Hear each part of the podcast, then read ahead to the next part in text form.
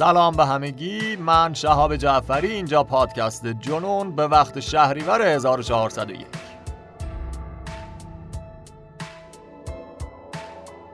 شما دارین اپیزود 23 ما رو میشنوین قسمت آخر از داستان سرقت کوپنهاگ. منبع این قصه مجله آتاویسته با عنوان د کوپنهیگن جاب و ترجمه از امین خدابخش عزیز.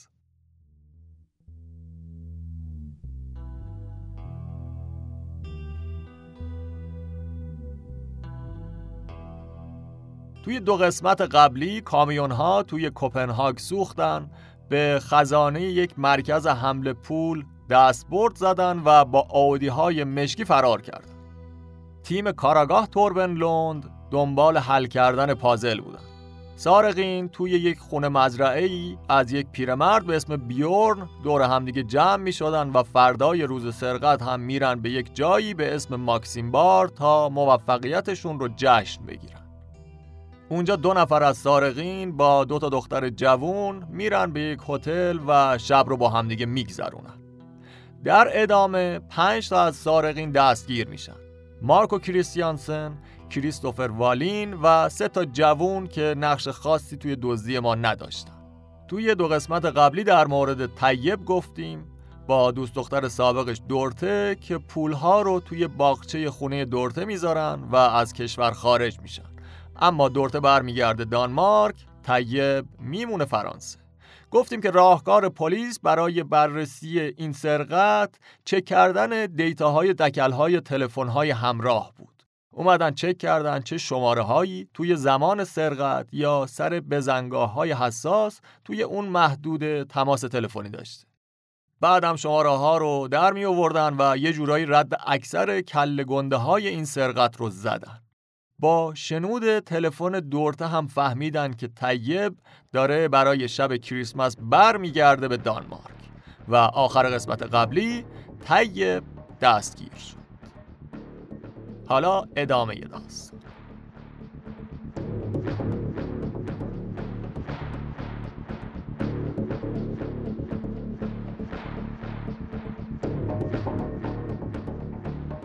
وظیفه فردریک نیلسن این بود که درست همون موقع که بقیه همکارهاش دارن طیب رو دستگیر می‌کنن دورتا رو بره و دستگیر بکنه. اون و دو تا از همکارهاش توی ماشینشون بغل خونه دورته منتظر نشستن و آمارش رو دارن که دورته یه سگ بزرگ هم داره. اما اینکه چقدر تهاجمی و خطرناک باشه رو نمی‌دونستن اونها سه نفری میرن جلوی در خونه و خیلی معدبانه شروع می‌کنن به زدن در. دورت تا در رو باز می‌کنه یکی از پلیس ها سری بازوش رو می‌گیره و میکشنش بیرون. دورت شروع می‌کنه به داد و فریاد و دست و پا زدن حتی انقدر دست و پا می‌زنه که زیپ آستینش روی صورتش هم خراش میندازه. بعد از اون طرف موتزارت سگ دوبرمن دورته هم داره دومش رو تکون میده و خودش رو میماله به مهمونها تا بلکم یکم باهاش بازی بکنن. اینطور که مشخصه این سگ اصلا و ابدا روحیه تهاجمی نداشته. میریم به اداره پلیس. کاراگاه فردریک نیلسن توی کافتریای ایستگاه پلیس نشسته کباب گوشت خوک مخصوص کریسمس رو سفارش داده و داره می‌زنه به بدن. طیب و دورته توی دو تا اتاق بازجویی جداگونه نشستن. اونها هنوز همدیگر رو ندیدن و قطعا تا بعد از تحویل سال هم نخواهند دید. طیب خیلی ساکت و اصرار داره که هیچ ارتباطی با سرقت از دنیش ولیو نداره. میگه من موقع سرقت اصلا توی مراکش بودم و می‌تونه از روی کاغذها و رسیدهایی که توی کیفش داره این رو ثابت بکنه.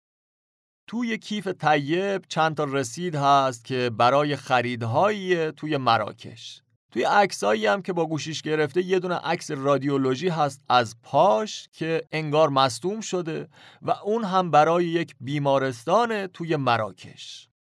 از اون طرف دورته کل مسیر توی ماشین پلیس رو گریه می‌کرد. پلیس ها خونش رو از بالا تا پایین بازرسی کردن. پاکت هایی که داخلش چند هزار کرون پول بود. یه تعدادی گوشی تلفن و یه کامپیوتر که چیزای خیلی مهمی هم توش نبود. پلیس ها غیر از همون شوک اولی که به دورته دادن دیگه خیلی اذیتش نکردن. اونها از تحقیر کردنش با دستبند موقع دستگیری معافش کردن. اما دورته بیقرار بود. دورته فقط نگران سگش موتزارته. اینکه موتزارت رو همینطوری توی خونه ولش کردن. اینکه نمی‌دونه امشب کی قرار سگش رو بخوابونه داره دورته رو دیوونه می‌کنه. به بازجویی که می‌رسه دورته موافقت می‌کنه که بدون حضور وکیلش ازش بازجویی بشه. و البته بعدا فهمید که این یکی از بزرگترین اشتباهات زندگیش بوده. یه تلاشی هم کرد البته اما چون شب کریسمس بود کسی تلفن دفتر وکیل رو جواب نداد. ولی می‌تونست انتخاب بکنه چیزی نگه و فعلا بازداشت بمونه. اما دنبال این بود که شب رو توی اداره پلیس نمونه. نیلسن بهش خیلی سخت می‌گرفت چون مطمئن بود که دورته یه چیزایی می‌دونه و نمی‌خواد بگه. واسه همین هی فشار رو بیشتر می‌کرد. دورت مورک حین بازجوی گریه می‌کرد داد می‌زد قرقر می‌کرد. حسابی خسته شده بود هم از نظر روحی و هم جسمی. پلیسا تقریبا مطمئن شده بودن که دورته یکی از شریک ها توی سرقت نبوده. نیلسن فکر می‌کرد که با دختری که خیلی خوشقلبه و تا حدی هم ساده لوحه طرفن. که حالا از شانسش خیلی اتفاقی درگیر یک سری آدم خلاف سنگین شده. فکر می‌کرد که طیب دختره رو شستشوی مغزی داده و به خاطر عشقش به طیبه که با پلیس همکاری نمی‌کنه. اما تمام چیزی که دورته می‌خواست این بود که بره خونه پیش سگش موتزارت. حالا هر چی که می‌خواد بشه. دورته می‌گفت حاضر به هر چیزی که اونها متهمش می‌کنن اعتراف بکنه. فقط اجازه بدن که بره پیش سگش. ساعت حوالی نصف شبه. که دیگه نیلسن فکر می‌کنه تا جایی که می‌تونستن به دورت مورک فشار آوردن. دورته باید بر میگشت توی بازداشتگاه و فردا صبح هم می‌رفت پیش قاضی. پس گزارشش رو می‌نویسه و می‌ذاره جلوی دورته تا امضاش بکنه. دورت یهو قاطی می‌کنه کاغذها رو بلند می‌کنه پرت می‌کنه توی صورت نیلسن. و یهو با عصبانیت یک سوالی از نیلسن می‌پرسه که فک نیلسن می‌خوره زمین. بهش میگه پس کی می‌خوای در مورد اون پولها در مورد اون چند میلیون ازم بپرسی؟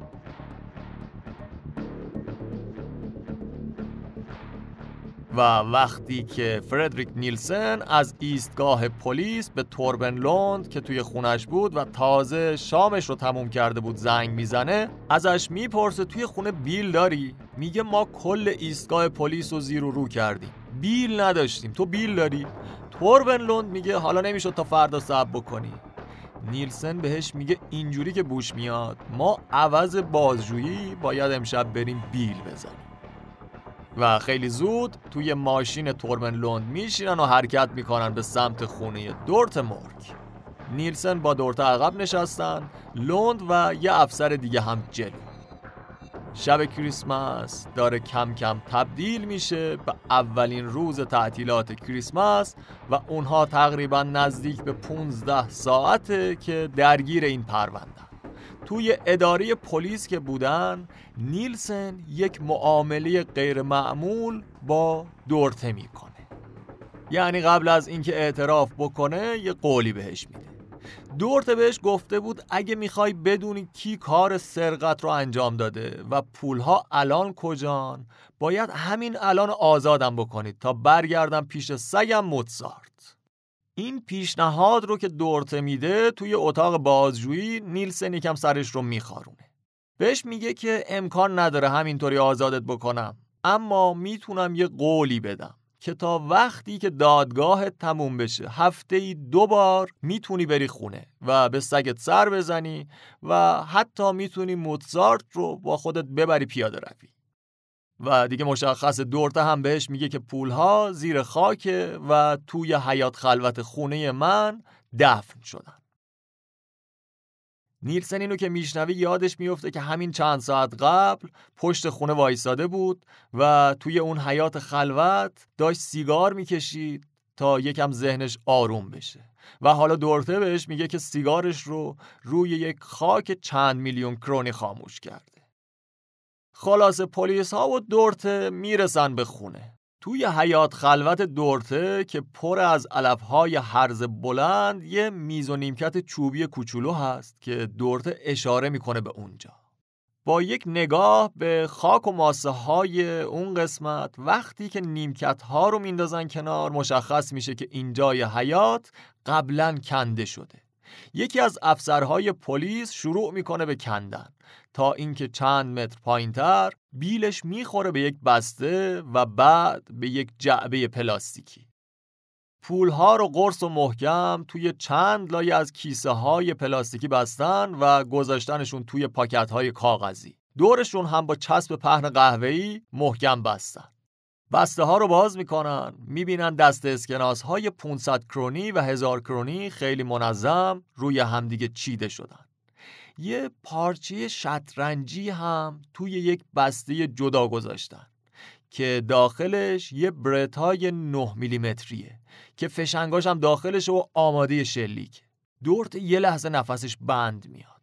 اصلا نمی‌دونست که یک تفنگ تمام مدت اونجا توی باغچه خونش بوده. کاراگاه نیلسن روشو به سمت دورته می‌کنه ازش می‌پرسه لازمه پایین تر هم برن. و دورته سرش رو تکون میده که نه. افسرهای پلیس با پولی یکم کمتر از چهار میلیون کرون برمیگردن به ایستگاه پلیس. کاراگاه لوند با خودش فکر می‌کنه که این بزرگترین هدیه کریسمسیه که می‌تونست بگیره.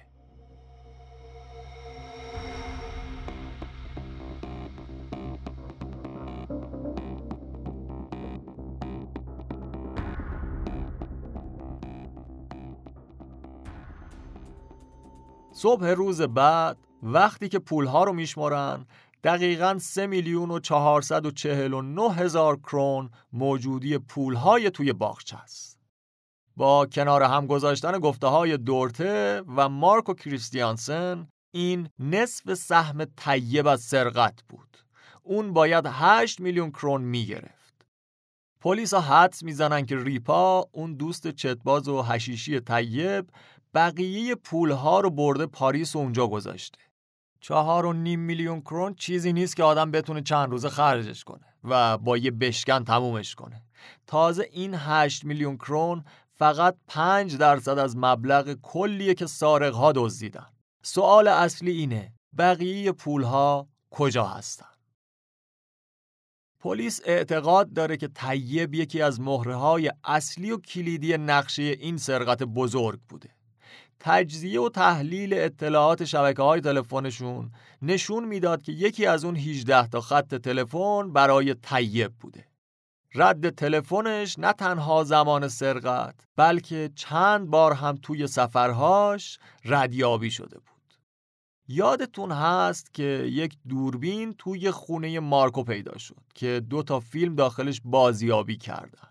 اون صدایی که توی فیلم به مارکو میگه الان میام یکم دیگه مونده پلیس ها با تجزیه و تحلیل صدای طیب مطمئن میشن که طیب کسیه که اوایل بهار اون سال از بالای پشت بوم داشته از عملیات نقل و انتقال پول توی شرکت دنیش ولیو جاسوسی می‌کرد.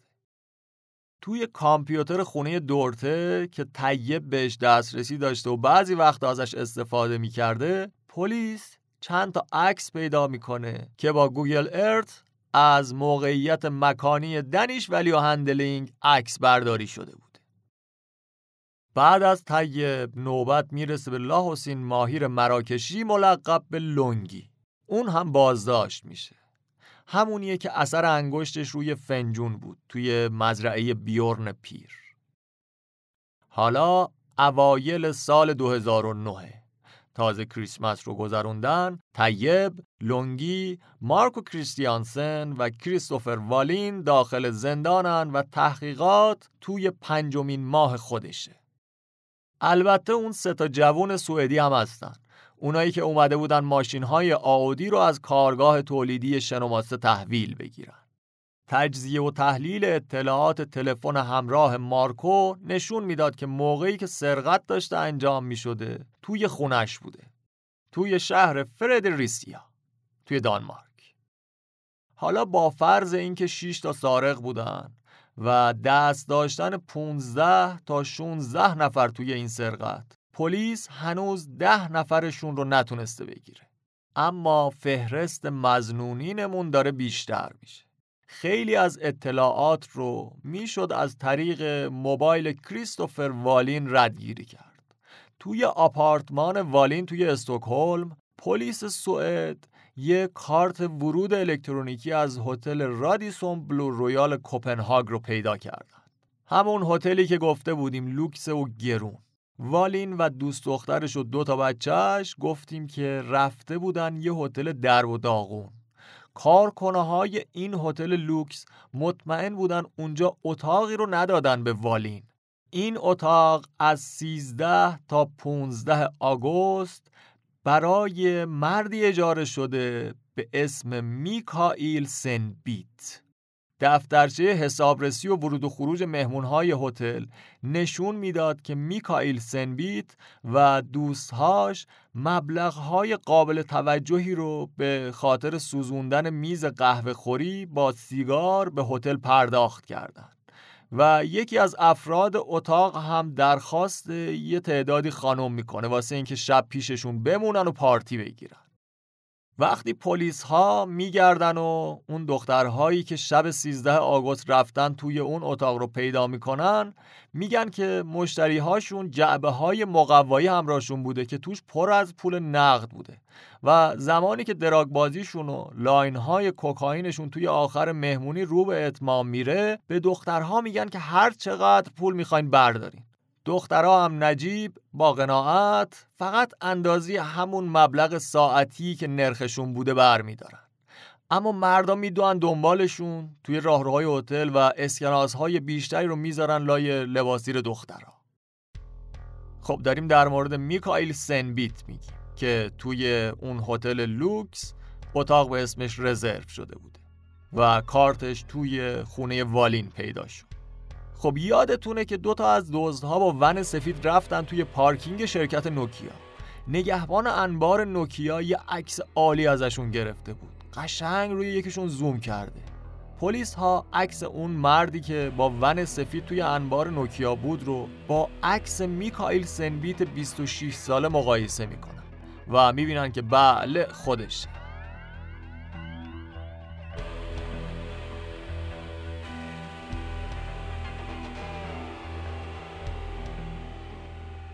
وقتی که عکس سنبیت رو به کارمندهای هتل متروپول همون هتل ارزونه اون هتل درب و داغونه نشون میدن. کارمندای اون هتل هم تایید می‌کنن که سنبیت همونیه که به اسم جانسون با کریستوفر والین و خانوادش اومدن به همین هتل ارزونه.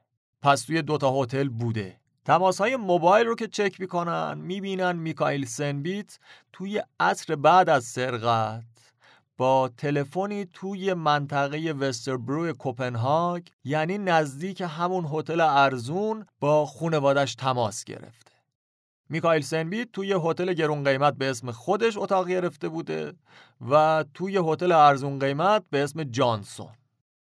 پلیس های دکل مخابرات حوالی هتل رو چک می‌کنن. معلوم میشه که از همین موبایل سنبیت چند تا تماس دیگه با یک زن توی استوکهلم برقرار شده.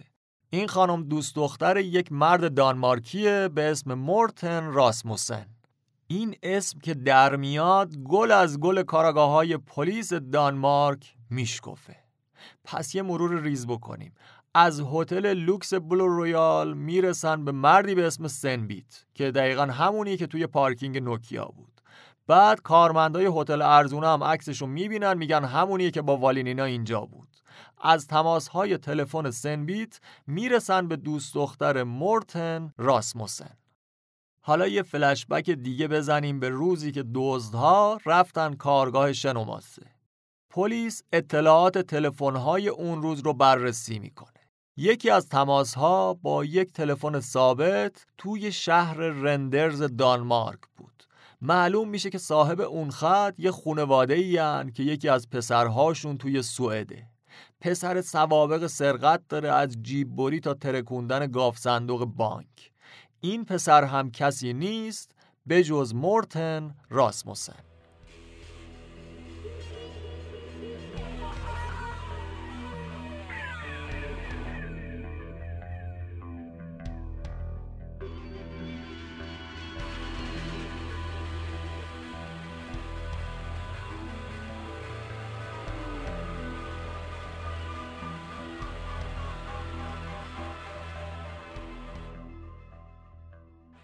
پلیس ها اکثر اطلاعاتشون رو از همین تماس های تلفنی در می آوردن. سوابق تلفنی می‌گفت که یکی از تلفن های مورد استفاده توی روزهای بعد از سرقت چند بار با سمیرا تماس گرفته. همون دختر لاتین توی ماکسیم بار که توی قسمت اول گفتیم. وقتی توربن لوند به سمیرا زنگ می‌زنه سمیرا توی آپارتمانشه بهش میگه که مردی که اون شب دیدم علاوه بر اینکه یه عالم کوکائین مصرف می‌کرد دندون جلویش هم یکم لغ بود و اسم دخترش رو روی بازوی چپش خالکوبی کرده بود. توضیحات سمیرا دقیقا با مورتن راسموسن مطابقت داره. مرد دندون مصنوعی قصه ما هم پیدا کردن توی هفتم ژانویه پلیس سوئد توی استکهلم میکائیل سنبیت رو هم دستگیر می‌کنه.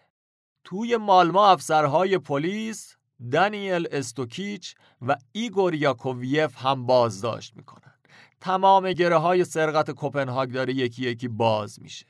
مورتن راسموسن هم تقریبا بیخبر از همه جا لخت روی مبل خونش خوابیده. خونه ای که اطراف استکهلمه. یهو با یک صدای غیرعادی از خواب بیدار میشه.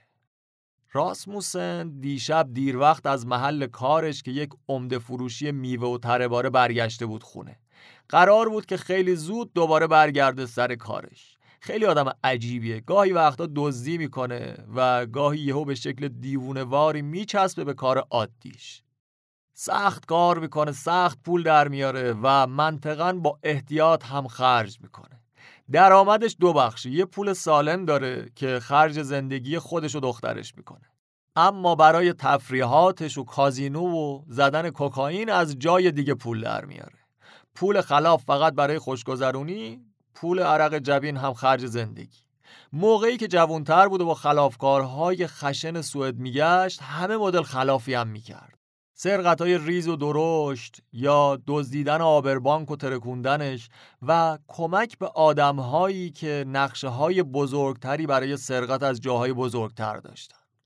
دوست ها و حلقه های خلافکار توی سوئد اکثرشون اینجوری کار می‌کنن که حتی اگه یک نقش خیلی کوچیک هم توی یک عملیات بزرگ داشته باشی بر اساس همون نقش هم دستمزد می‌گیری. همه چیز توی این حلقه ها خیلی خوب پیش میره همه راضیان. یه سفره پهن شده که همه از کنارش می‌تونن سیر بشن.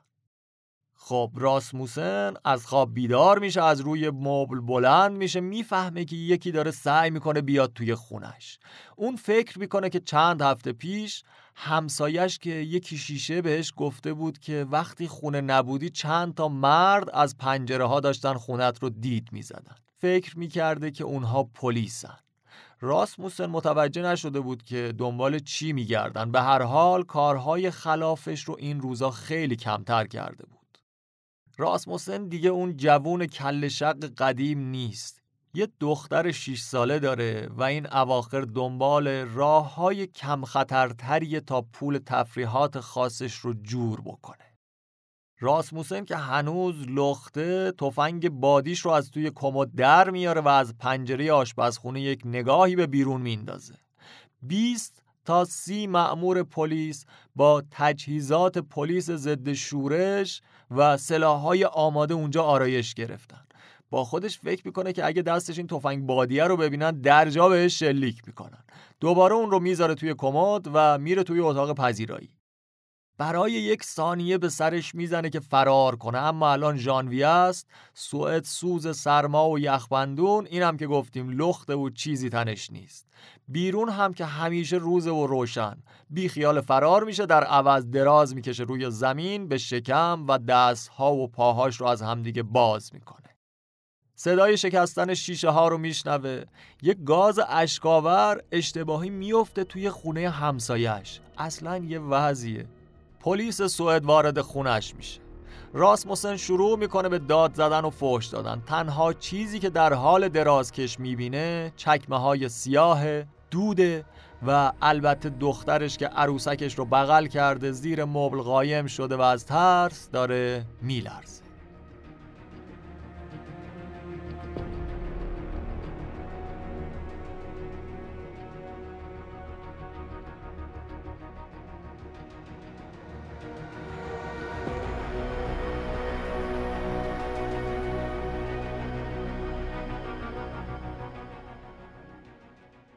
توی چهارده روز پلیس 6 نفر رو دستگیر کرده و حالا 8 تا مزنون توی بازداشتن.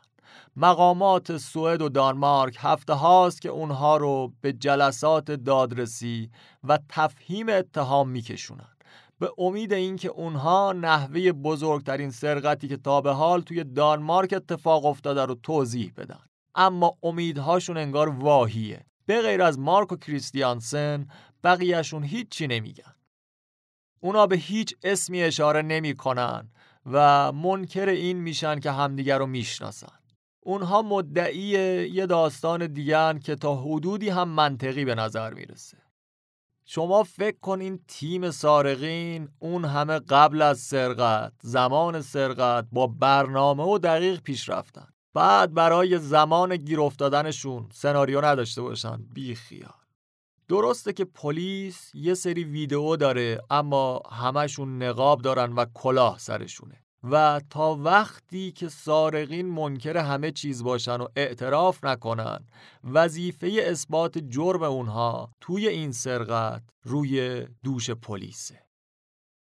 با همه تفاصیل توی تابستون سال 2009 تقریبا یک سال بعد از سرقت پلیس ها یه طرح کلی از نقشه سرقت و فعالیت سارقین توی هفته های منتهی به عملیات رو به دست میارن. طبق ویدیوهایی که از پشت بوم انبار لوله میلتون گرفتن طیب و مارکو شناسایی خودشون رو از بهار سال 2008 شروع کرده بودن. یه سری عکس هم ازشون گرفته بودن که نشون می‌داد چند تا ماشین که متعلق به همین مزنونهان از پل اورسوند به سمت کوپنهاگ رونده بودن و دوربین های گیت عوارضی روی پل ازشون عکس گرفتن. برج های مخابراتی تلفن همراه نشون می‌دادند که تلفن طیب حوالی ظهر نزدیکی خونه مزرعه بیورن فعال بوده. و بعد از ظهر همون روز چند تا مرد از پنجره انبار میلتون خزیده بودن و قفسه ها رو از دیواری که اونجا رو از شرکت Danish Value Handling جدا می کرد جابجا کردن شب بعدش تلفن‌های سارقین به یکی از برج‌های تلفن همراه نزدیک انبار هم وصل شده بود. توی سوم آگوست یه هفته قبل از سرقت پلاک هایی که بعدا روی آودی های سرقتی نصب شدن از ماشین هایی توی کوپنهاگ دزدیده شدن. هفت از تلفن‌های سارقین توی شب چهارم آگوست و ساعتهای اولی 5 آگوست 2008 حوالی شرکت دنیش ولیو هندلینگ در حال حرکت بودند. شاید این یکی از تمریناشون بوده یا آزمایش نهایی برای اینکه ببینن از زمانی که زنگ خطر به صدا در میاد تا وقتی که پلیس ها می‌رسن چقدر وقت دارن و چقدر طول می‌کشه.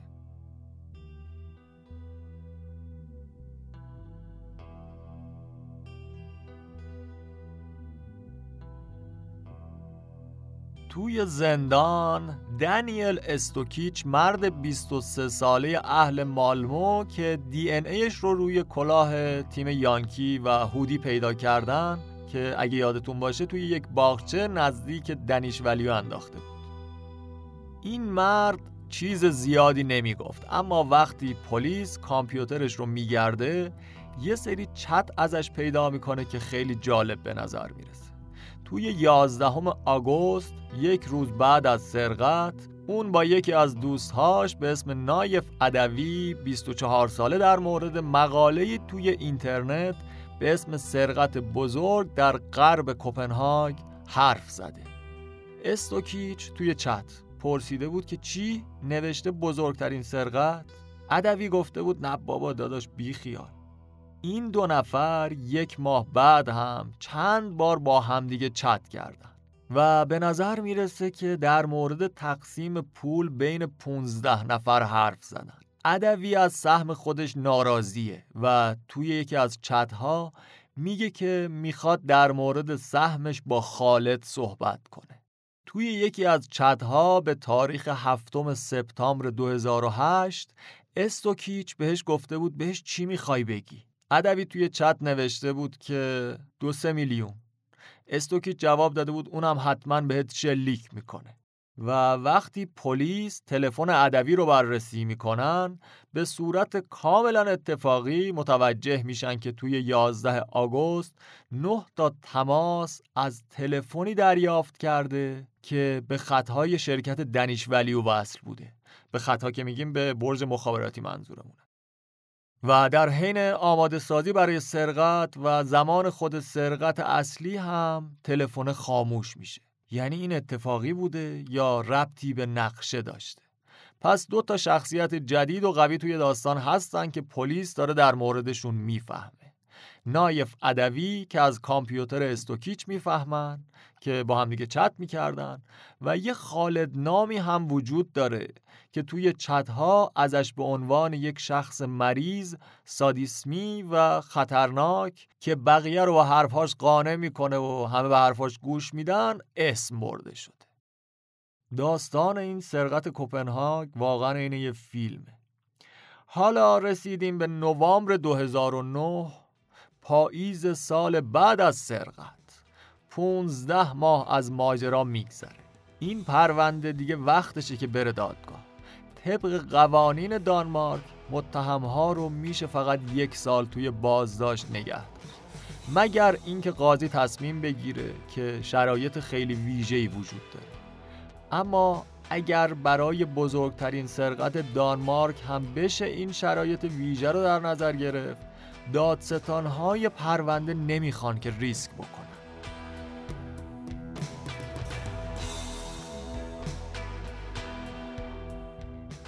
اولین نفری که بازداشت شد یعنی کریستوفر والین الان 15 ماهه که توی بازداشت.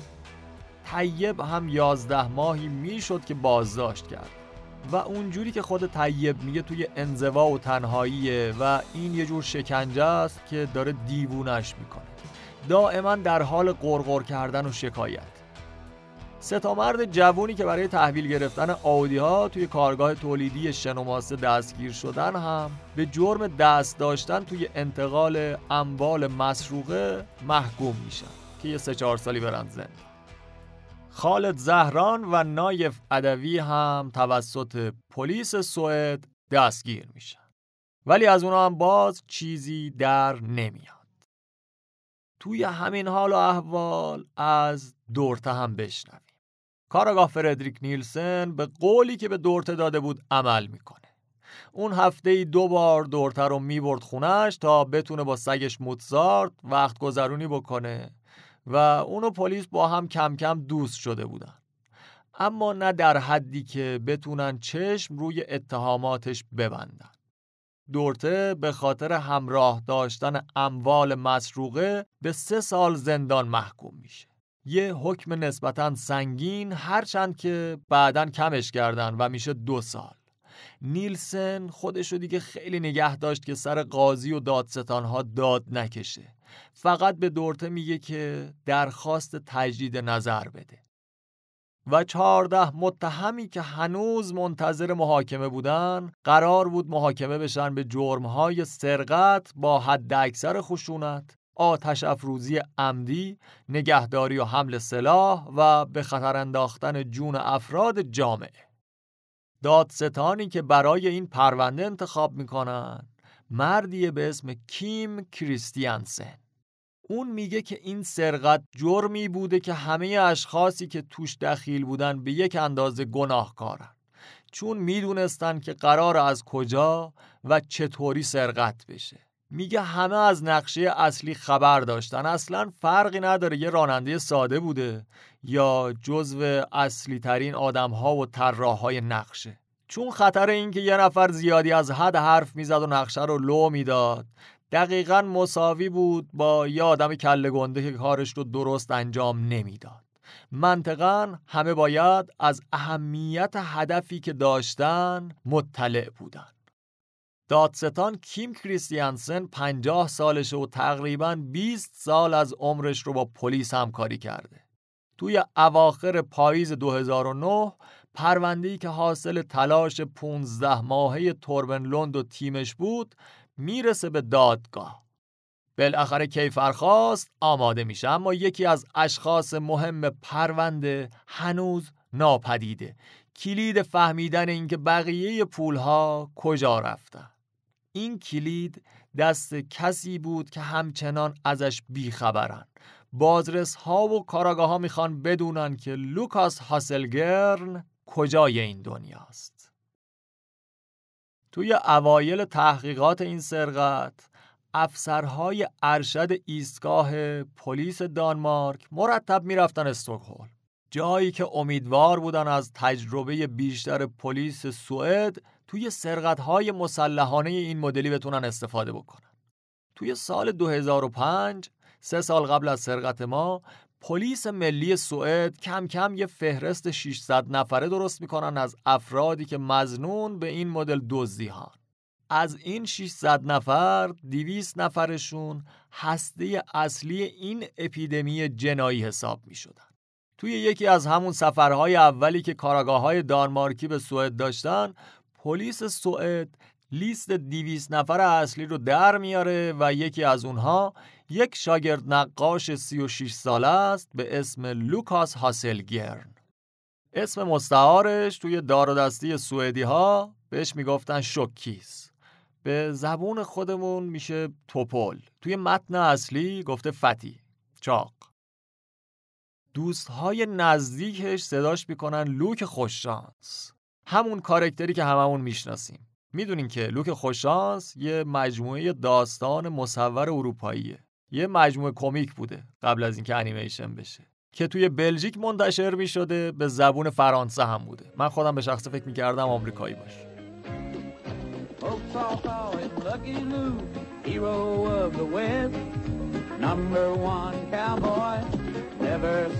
best. Bad guys run for cover. When he rides to town. He doesn't give a shoot, he can ride, he can shoot, he's the fastest gun around. Bang, bang, lucky Luke.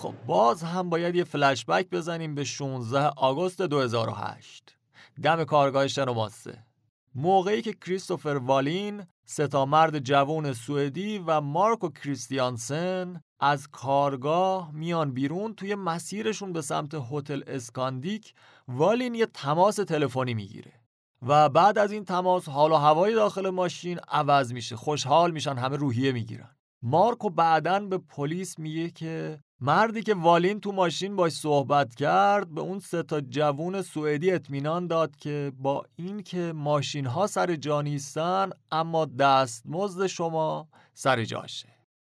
و بعدش رفتن یه هتل. هتلی که والین و سه تا جوون رفتن برای عشق و حال. همونی که اگه یادتون باشه گفتم چیتان فیتان بود. دوربین های هتل رو چک می‌کنن. می‌بینن کریستوفر والین قبلا هم توی این هتل اومده. ولی نواسه خودش. یه اتاق گرفته برای یک زوج عجیب غریب. یه مرد گنده و قلچماق که توی عواست سی سالگیشه و یک دختر فیلیپینی 20 ساله. این مرد گنده هاسلگرن بود با مایا دوست دخترش. روز بعد توی هتلی توی هامبورگ آلمان اتاق گرفتن و 18 آگوست 2008 هم پرواز کردن به سمت تایلند. حالا پلیسا یه سوال دارن. یعنی هاسلگرن با میلیون ها دلار پول سرقت رفته تایلند؟ یه افسر هماهنگ کننده توی تایلند رو به پرونده اضافه می‌کنه. پلیسا معتقدن که مقامات تایلندی اون مرد درشت هیکل رو پیدا کردن. اما انقدر درگیر کاغذبازی و بروکراسی اداری و درخواست سند و مدرک میشن که زمان طلایی میگذره. بازرسا می‌دونن که هاسلگرن والین رو می‌شناسه. با همدیگه وقت میگذروندن اما شناخت اونا از همدیگه که به خودی خود چیزی رو ثابت نمی‌کنه. پلیس دنبال شواهد و مدارکی بود که هاسلگرن رو به این پرونده مرتبط کنند. از طریق سیم کارت ها می‌شد یه ربط هایی بین هاسلگرن و پرونده پیدا بکنن ولی خیلی محکم پسند نیست. اون هتل ارزون قیمته که والین و بچه‌هاش رفته بودن که یادتونه آدم هایی که هیچ شباهتی به هم دیگه ندارن و اصلا به هم نمیان وارد یک هتل کر و کثیف شدن والین با دو تا بچه کوچیکش سنبیت و یه مرد چاق سفید پوست دیگه که شبیه کارگرها بود. موقعی که کاراگاه های دانمارکی mugshot های مزنون هاشون رو به کارکن های هتل نشون میدن این عکسایی که توی زندان می‌گیرن. دو تاشون لوکاس هاسلگرن رو به عنوان همون مرد چاق نشون میدن. و با توجه به فرم بدنیش اون می‌تونه همون مردی باشه که با والین و سنبیت توی هتل بوده. پلیس دانمارک به پلیس تایلند فشار میارن. اما تایلندی ها خیلی زود گزارش میدن که هاسلگرن از کشور خارج شده. توی دسامبر 2009 در حالی که کیفرخواست 14 متهم دیگه در حال تموم شدنه مأمورهای مهاجرتی مانیل پایتخت فیلیپین هاسلگرن رو دستگیر می‌کنن. وزیر مهاجرت فیلیپین سریع یه کنفرانس مطبوعاتی می‌ذاره. به روزنامه های محلی بعد از دستگیری هاسلگرن میگه ما اجازه نمیدیم که فیلیپین به پناهگاه مجرم های خارجی تبدیل بشه. هاسلگرن رو میفرستن بازداشتگاه بیکوتان. یه زندان پرجمعیت و پر از باندای خلافکار توی همون مانیل.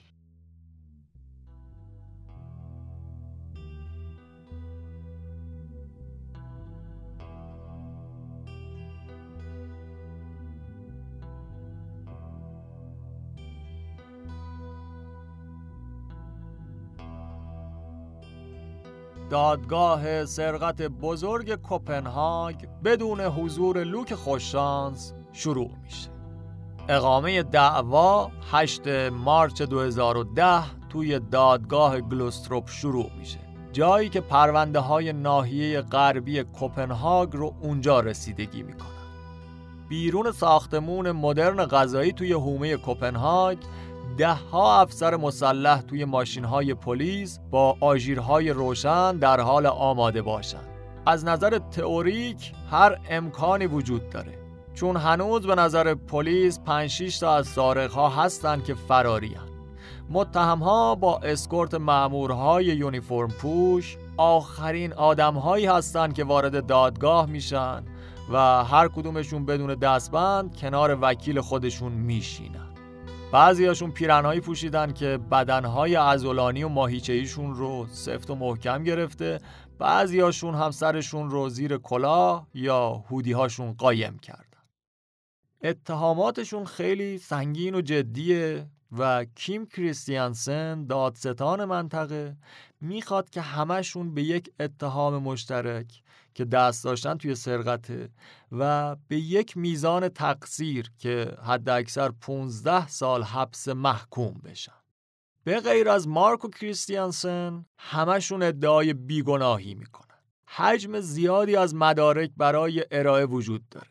مثل شهادت شاهدها، آثار دی ان ای، اثر انگشت فیلم های دوربین ها اما چالشی که کیم کریستیانسن و دو تا دستیار همکار دیگش باش روبروان ارائه درست زنجیره مدارک.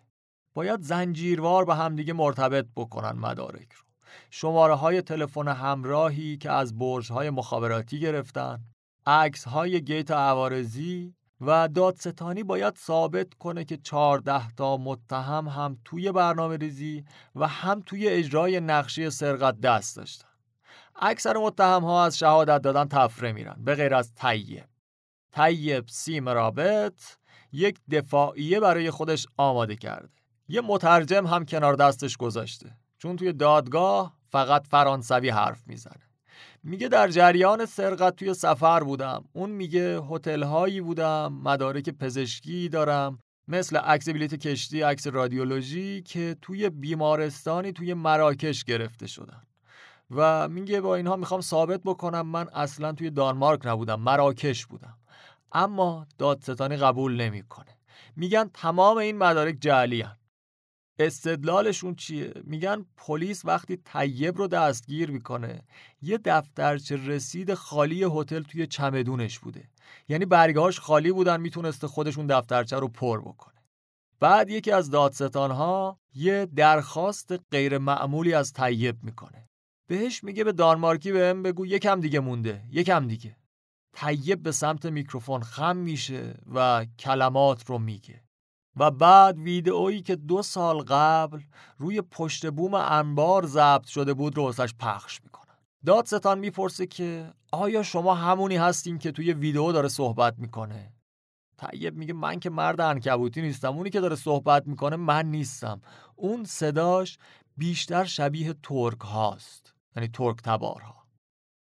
دورت مورک در حالی که به طور غیر قابل کنترلی داره میلرزه علیه طیب به دادگاه فراخونده شده در طول یکی از تایمای استراحت مورتن راسموسن دستش رو به شکل تفنگ می‌کنه و به سمت دورت مورک اشاره می‌کنه. یکی از اعضای هیئت منصفه و یکی از پلیس ها هم می‌بینن و کل دادگاه متوقف میشه.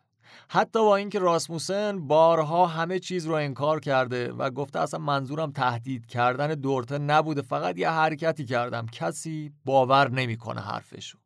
البته دورته هم دیگه به این چیزا عادت کرده. دوستهای وفادار متهمها اون رو توی زندان تعقیب می‌کنن و تهدیدش می‌کنن. بارها میترسوندنش که حسابی قرار کتکت بزنیم. تا جایی که اون حتی جرأت نمی‌کرد تنهایی از سلولش بره تا دستشویی.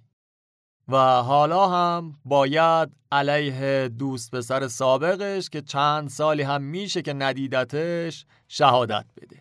میگه که این صدایی که ضبط شده بی برو برگرد صدای طیبه و هیچ راهی وجود نداره که اون بتونه زیرش بزنه.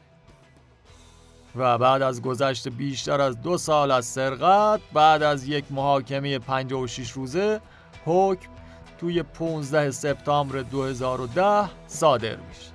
همه منتظر قاضی هم تا بیاد و حکم قرائت بشه. قاضی ها آخرین افرادی هستن که وارد دادگاه میشه متهمین خیلی آروم با وکیل هاشون دارن حرف می‌زنن. قاضی دادگاه با یک تصمیم 84 صفحه زیر بغلش وارد دادگاه میشه. روی صفحه اول با تیتر درشت یک کلمه نوشته شده. گناهکار.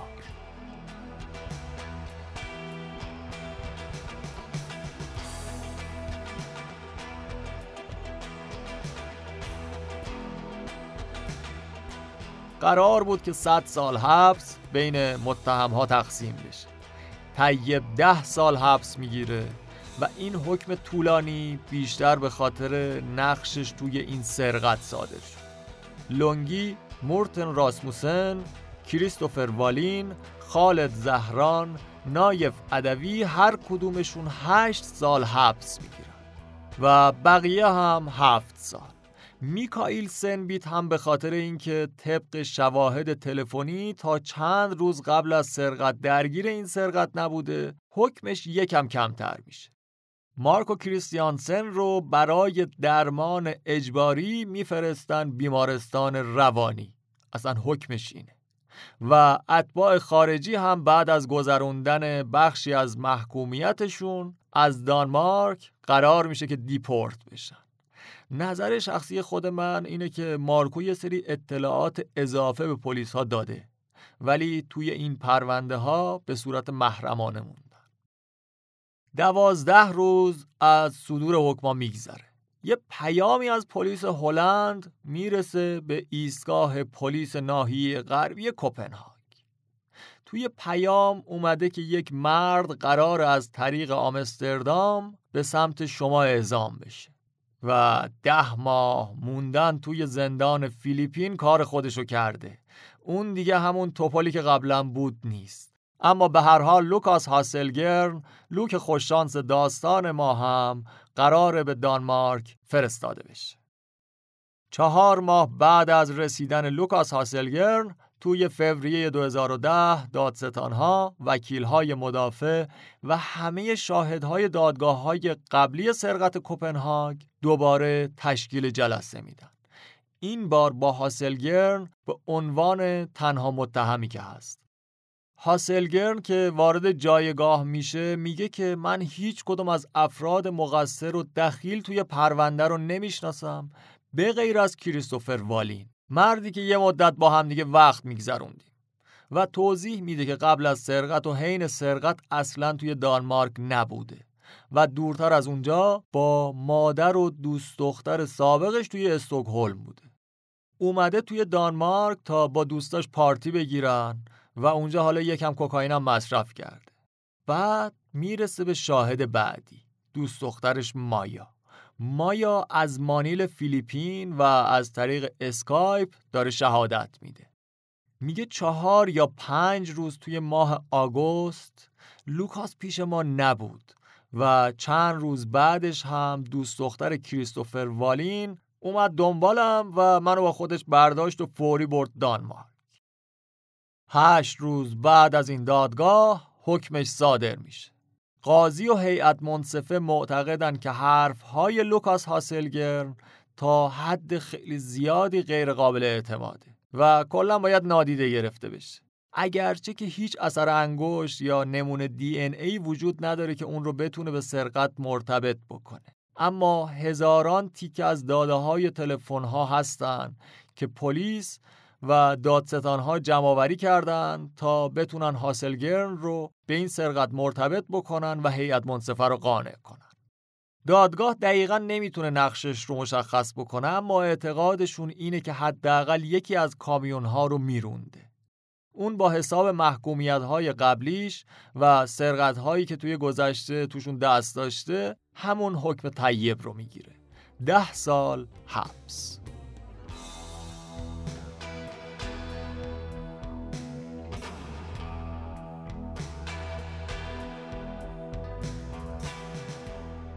تا 20 اپریل 2012 دیگه همه چی تموم شده. سارقینی که به حکمهاشون اعتراض کردن اعتراضهاشون رد شده و دیگه اجازه ندارن که پروندهشون رو به دادگاه عالی ببرن. سیستم قضایی دانمارک گزینه دیگه ای هم در اختیارشون قرار نداده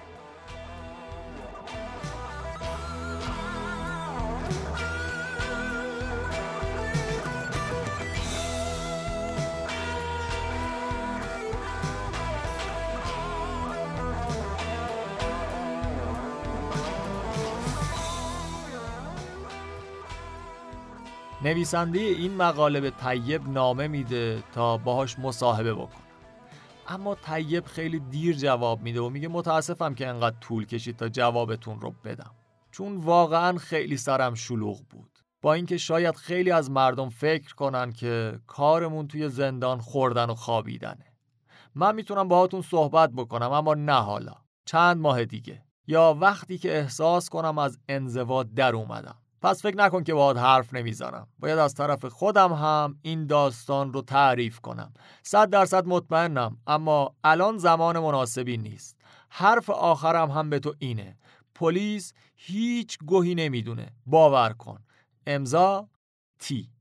و تا همین امروز هم طیب سیم رابط مدعیه که بیگناهه.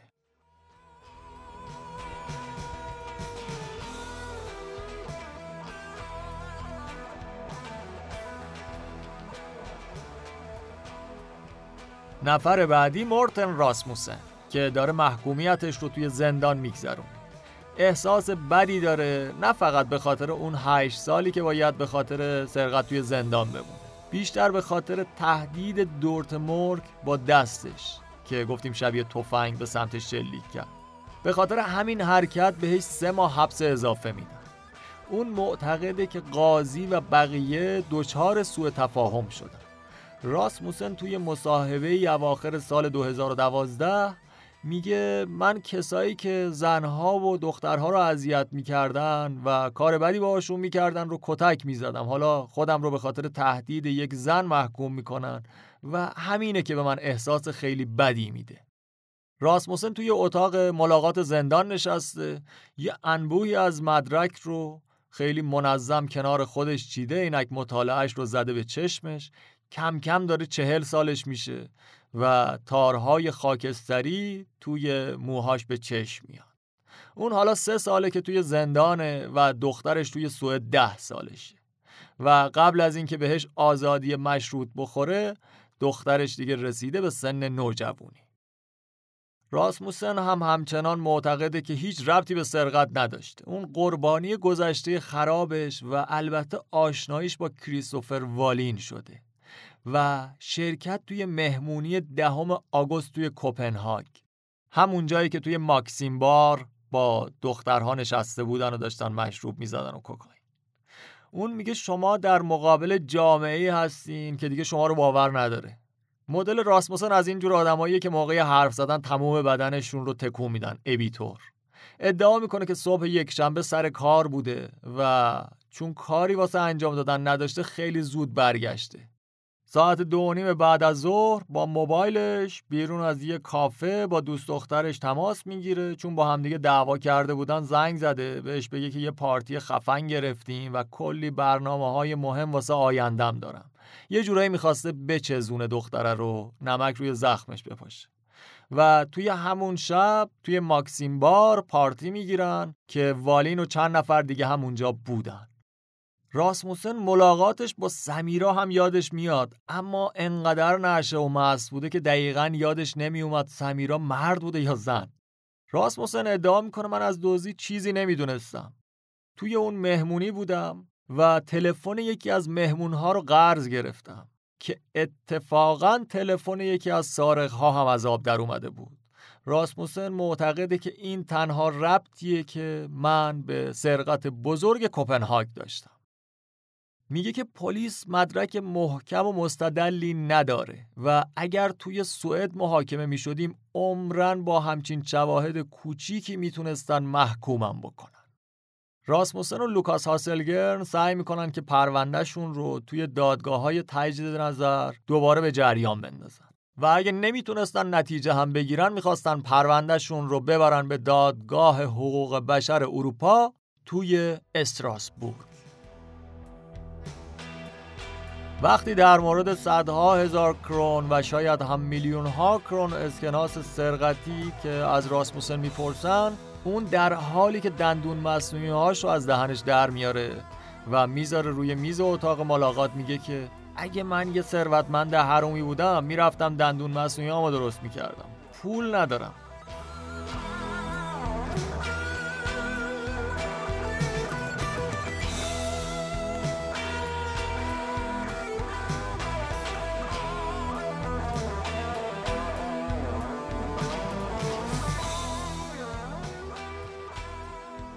و روز بعد لوکاس هاسلگرن هم توی اتاق ملاقاتی شبیه اتاق قبلی توی همون زندان میاد و صحبت هاسلگرن میگه از ته قلبم از پلیس ها متنفرم. امیدوارم همشون برن به جهنم. بدن هاسلگرن تقریبا شبیه تابلو اعلانات سازمان ملله. ساق شلوارشو میده بالا روی ساق پاش به سمت بالا نوشته ACAB که مخفف All Cops are Bastards. یعنی همه پلیسا حروم زادن روی بازوی چپش یکی دیگه است که نوشته لعنت به پلیسا فاکت پلیس اون میگه که توی بازجویی ها هیچ وقت با پلیس ها یک کلمه هم حرف نزدم. اصلا چرا باید این کارو می‌کردم؟ وقتی اونها از همون لحظه که دستگیرم کردن باور داشتن که من مقصرم. لوک خوششانس دیگه چاق نیست. اون با 180 سانت قد خیلی هم خوش‌اندام و خوش‌هیکل شده. پر از انرژی با بدنی که ماهیچه های تیکه تیکه داره شکم six pack که فقط بدنسازا می‌تونن اینطوری بسازن. اون میگه وقتی آزاد بودم و بیرون از زندان مثل ماهی که به آب نیاز داره مشروب میخوردم. اما از وقتی که اومدم توی زندان دیگه روی بدنم کار کردم. اندامم رو ساختم. الگوی شدید اعتیاد داره دیگه. بیرون بوده مشروب مصرف کرده داخل بوده معتاد ورزش شده. لوکاس هاسلگرن خودش میگه من یک مجرم واقعیم میگه همون جوری زندگی می‌کنم که دلم می‌خواد. اگه دنبال دعوا باشین باهاتون دعوا می‌کنم. اگه فکر کنم مواد حال میده میرم مواد می‌زنم. البته اگر شما دوست داشته باشین اینجوری زندگی بکنین ریسک زندان رفتن رو هم باید به جون بخرین. هاسلگرن معتقده وقتی که این دوتا موضوع رو توی دستام می‌ذارم به نظرم سود این سبک زندگی کردن از ضررش بیشتره. اون میگه که توی آگوست اون سال با مایا دوست دخترش توی راه تایلند بوده که یه سر ریز هم به کوپنهاگ زده تا به دوستاش یه سلامی کرده باشه یه پارتی کوچولویی دور هم گرفته باشن. ویزای توریستی مایا قرار بود یک هفته دیگه تموم بشه. و همونطور که زندگی 20 سال گذشتهش رو گذرونده اون می‌خواست که چند ماه آینده رو بره آسیا تا مست بکنه و مواد مصرف کنه و لب ساحل بشینه خلاص عشق و حال بکنه.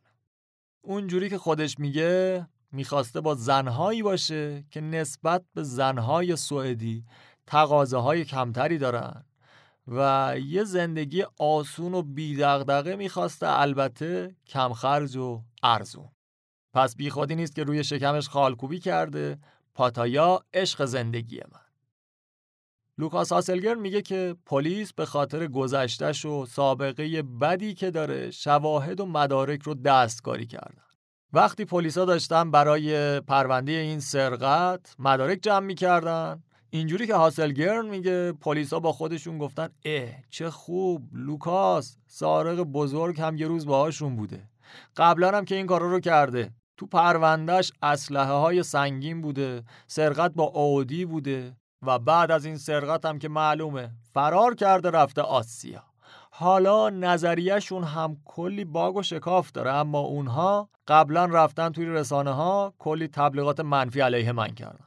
گفتن که من فرار کردم در حال حاضر هم با پولای دانمارکی فراریم. من سرقت های زیادی انجام دادم. قبول دارم اما قسم می‌خورم که این یکی کار من نبوده. لوک خوششانس میگه که من می‌دونم عاملای اصلی سرقت کیا هستن اما وقتی پلیس ازم خواست که اونها رو معرفی بکنم در جوابشون چیزی نگفتم البته جوری که پلیس میگه میگه که وقتی ازش پرسیدیم داد و بیداد می‌کرد و یه سری صداهای بیمعنی از خودش در می. لوکاس هاسلگرن میگه که شما هیچ وقت نباید به پلیس کمک بکنی و واسهشون خبرچینی بکنی حتی اگر به ضررت باشه. نزدیک آرنج لوکاس هاسلگرن بین بقیه خالکوبی ها یه دعای تایلندی روی بازوی چپش خالکوبی شده.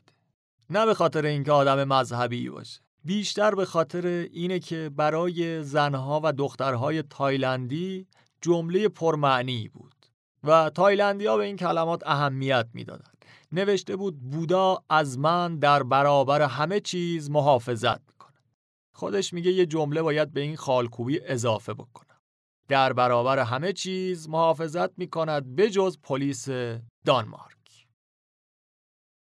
هنوز یک علامت سوال بزرگ در مورد این سرقت بزرگ هست که توربن لوند و همکاراشو داره مثل خور قورت میده.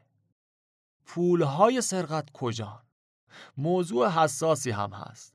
از سال 2000 تا 2008 زمانی که سرقت ما اتفاق افتاده بیشتر از 210 میلیون کرون توی این 8 سال از مراکز حمل و محافظت پول دزدیده شده که کمتر از 8 میلیونش بازیابی شده. و توی سرقت Danish Value Handling هم که بیشتر از 70 میلیون کرون دانمارک دزدیده شد. از این پول هم کمتر از 3.5 میلیونش از حیات خلوت خونه دورت recovery شد. پس بقیهش کجان پلیس فقط می‌تونه یه حدسایی بزنه. مثلا ریپا دوست حشیشی طیب نصف دیگه سهم طیب رو با خودش برده پاریس. پلیس فکر می‌کنه که لوکاس هاسلگرن لوک خوششانس هم سهم خودش رو تونسته ببره آسیا. هرچند خودش جواب این سوال رو نمیده و با تمسخر فقط سرش رو تکون میده. روز بعد از سرقت بزرگ وقتی پارتی توی ماکسیم بار تموم میشه طبق تجزیه و تحلیل داده های موبایل ها مارکو کریستیانسن از راه پل اورسوند می‌رفته به سمت مالمو. شاید هم مقداری از پولها رو همراه خودش برده. تا به سوئدی هایی که توی دوزی دست داشتن سهمشون رو بده. اما این فقط نظریه پلیس و هرچند که نمی‌تونن ثابتش هم بکنن. شاید هم میلیون ها کرون سهمشون رو قبلا خرج کرده باشن. برای کوکائین، تعطیلات گرون قیمتشون، ماشینا، قایقای تفریحی، مشروبات لوکس یا شاید هم برای انجام یک نقشه جدید سرقت سرمایه گذاری کردن. شاید هم وقتی که اینها دارن توی زندان محکومیتشون رو میگذرونن بقیه دوستشون دارن پولها رو خرج می‌کنن. کاراگاه دوربن لوند میگه باد آورده رو باد می‌بره. اونها سبک زندگی متفاوتی دارن. زندگیشون به اندازه بقیه آدما حوصله سربر نیست. اما سارقین این پرونده می‌تونن از یک چیزی مطمئن باشن و اونم اینه که وقتی از زندان برن بیرون هم ما همیشه اونها رو زیر نظر خواهیم داشت. دورت مورک توی دسامبر 2009 آزاد میشه و الان هم اجازه داره که بره ملاقات طیب. اونا همدیگه رو بخشیدن و اگه یه روز بره خونش اون رو به یه فنجون قهوه هم دعوت می‌کنه حتی اگر مطمئن باشن که پلیس ده دقیقه دیگه قراره برسه واسهشون کیک ببره چون تحت نظرن دیگه. طیب بعد از اینکه دوره محکومیتش رو میگذرونه از دانمارک دیپورت میشه. میره بیرون میره سمت هامبورگ. اونجا می‌زنه تو کار نجاری. حداقل این چیزیه که خودش میگه. دورتن نمی‌دونه که حرفاشو باور بکنه یا نه. اون میگه احتمالا منظورش اینه که الان داره نجاری می‌کنه. اما ممکنه یه روزی بره داخل یک بانک و اونجا شروع بکنه به نجاری. اصلا سرقت از بانک انگاری یک افیون برای تهیه. یه روز توی ملاقاتی که توی زندان داشتن تحت نظارت طیب به جلو خم میشه. خیلی آروم به دورته میگه. میگه فقط صبر کن و ببین کدو تنبل نازم. من دوباره تو رو میلیونر می‌کنم. و این هم آخرین قسمت از داستان سرقت کوپنهاگ بود که شنید. ممنون که همراه پادکست جنون بودین. اگه دوست دارین از ما حمایت بکنین لینک هامی باش که هست. ولی کمک بزرگتری که می‌تونین به ما بکنین اینه که از شبکه های اجتماعی استفاده بکنین. ما رو به بقیه دوستاتون هم معرفی بکنین یک راه کمخرج ساده و جذاب دمتون گرم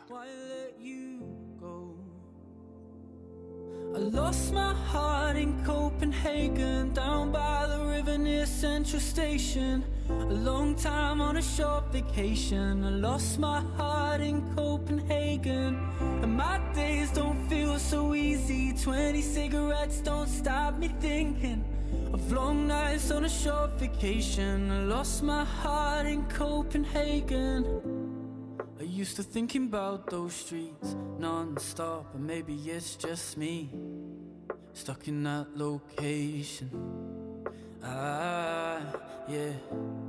Or are you cozy on a cold night? Wrapped up, lying where we used to lie.